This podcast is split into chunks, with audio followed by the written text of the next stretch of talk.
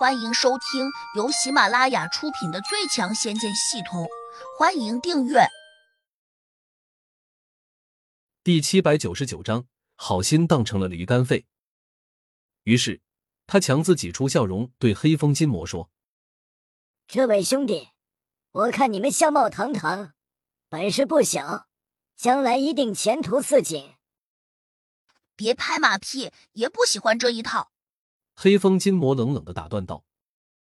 江格苦笑，只得说：“我有一个师傅，比你们年龄大不了多少，他和你们一样，也很厉害。等哪天见到他，我给你们引荐引荐，或许你们可以拜他为师。”师，你那什么狗屁师傅，有多大本事，竟然想让我们拜他为师？我看你是有眼无珠。小看你几个爷爷了吧？黑风金魔冷笑道：“是真的，我师傅非常厉害，他本事高强，连这一届的巡界仙士都得给他面子。”江格急忙辩解道：“呸！别人给他面子，并非因为他有本事，不过是他喜欢拍马屁送礼物罢了。”黑风金魔很是不屑道。江格一听，顿时有些生气，怒道。臭小子，就算你今天把我吃了，也不能侮辱我师傅。嘿，你这个老家伙，分明就是想拿一个东西来压我们。哼，我们偏不上当。告诉你，你那什么狗屁师傅，倘若赶到这里来，我们一定把他吃掉。黑风金魔轻蔑道。魔小红附和说：“这个老家伙皮厚，烤来吃。他那个什么年轻师傅，估计肉嫩。”直接撕来吃！江哥恼怒道：“你们敢骂我师傅？等他来了，要你们好看！”魔小羊怪叫道：“哎呦，我好害怕！你赶快把你师傅叫过来，看我们怎么收拾他！”江哥恨恨道：“这可是你们说的，那我现在就给他发定位，到时候你们不要跑。这天下……”还没有谁能让我们逃跑。话说了一半，魔小猪有点发呆，因为他突然想到了胡杨，自己四魔，不正是因为怕胡杨才逃跑的吗？黑风金魔、魔小红和魔小羊同时也想到了这一点，三个家伙顿时也有些闷闷不乐。更让他们有点茫然的是，如今他们在胡杨的空间中修炼了神功，导致体内魔气尽失，现在已经没办法再变化了。而只能像一个人一样老老实实的活着。偏偏这个世界灵气不多，他们无法通过修炼来增长功力，且丢失了魔身后，好像也无法再通过吞噬修真人来提升功力。四人很快想到了一起，进阶有点压抑。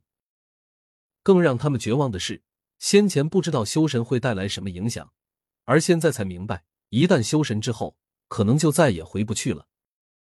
这身上的气息。和魔气完全有天壤之别，即使哪天真的回到了魔界，只怕当中的魔兄魔弟们也不会再接纳他们。换言之，四个魔头如今已经没有家了，只能四处流浪。他们越想越泄气，越想越觉得没精打采，并且他们对生吃活人的欲望非常小，可能还只是一种心理上的依赖，生理上好像已经不想吃人肉了。难道真是因为修炼了那套功法的缘故？黑风金魔莫名的有点绝望，暗自又想：与其这样出来胡乱闯荡，好像还真不如跟着胡杨。可现在，他们又觉得没脸去找胡杨，而且也不知胡杨在哪里。当时离开，并没有和他交换联系方式，更没有互通联络介质，因此要想找到胡杨，短时间好像还有点麻烦了。我们不能去找他，他会嘲笑我们的。魔小红哭丧着脸说：“四个魔头带着江格飞得很慢，且他们还不是在讨论着这个问题。”江格听了个大概，心想：原来他们是偷偷跑出来的，好像他们还有个很厉害的师傅。他们的功法如此怪异，他们的师傅想必也是一个很古怪的人。江格这样想着，便好心安慰道：“你们别怕。”有我师傅在，没什么事是解决不了的。啪！黑风金魔伸手在江格的脑门上打了一巴掌，冷笑了一声：“再敢胡说八道，小心我把你的脑袋拧下来！”江格有点无语，自己这是一片好心被他们当成了驴肝肺啊！对于四个魔头来说，三五百里路那都是小儿科的事情，因此最终也没用多久，他们便来到了江格所说的那个门派驻地。那一片森山老林当中，林木茂盛。从外面进去，几乎无路可走，只能飞掠过去。四个魔头早已经用神识看到了藏在密林深处的一些古朴的建筑物。那里有一排木头屋子，屋顶已经长满了青苔，如果不细看，可能都很难发现。这里渺无人烟，四周还分布着一些罕见的大峡谷，哪怕是现代化的科考队伍，估计也很难走到这里来。山中的风很是清冽，灵气比外面虽然丰富了许多，但还是不足以勾起这四个魔头的兴趣。他们很快发现，这是一个小门派，总共只有十来间木屋，屋里屋外所有的人加起来，竟然也只有五个。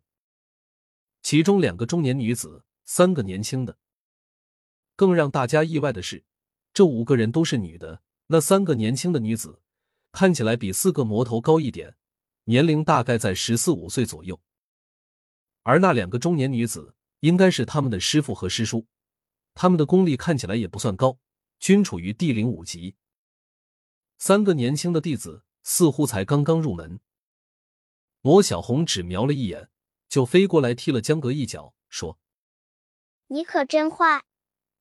江格一怔，困惑道：“我哪里坏了？”他们好比孤儿寡母。你居然引我们来吃他们！你这颗心简直已经黑透了。魔小红冷笑道。江哥顿时也觉得有些惭愧，刚才只想着活命，哪里想到了这些？现在想来，还真是有些卑鄙。如果不是自己引他们过来，这个隐藏在深山中的小门派，又如何会被人发现？本集已播讲完毕。请订阅专辑，下集精彩继续。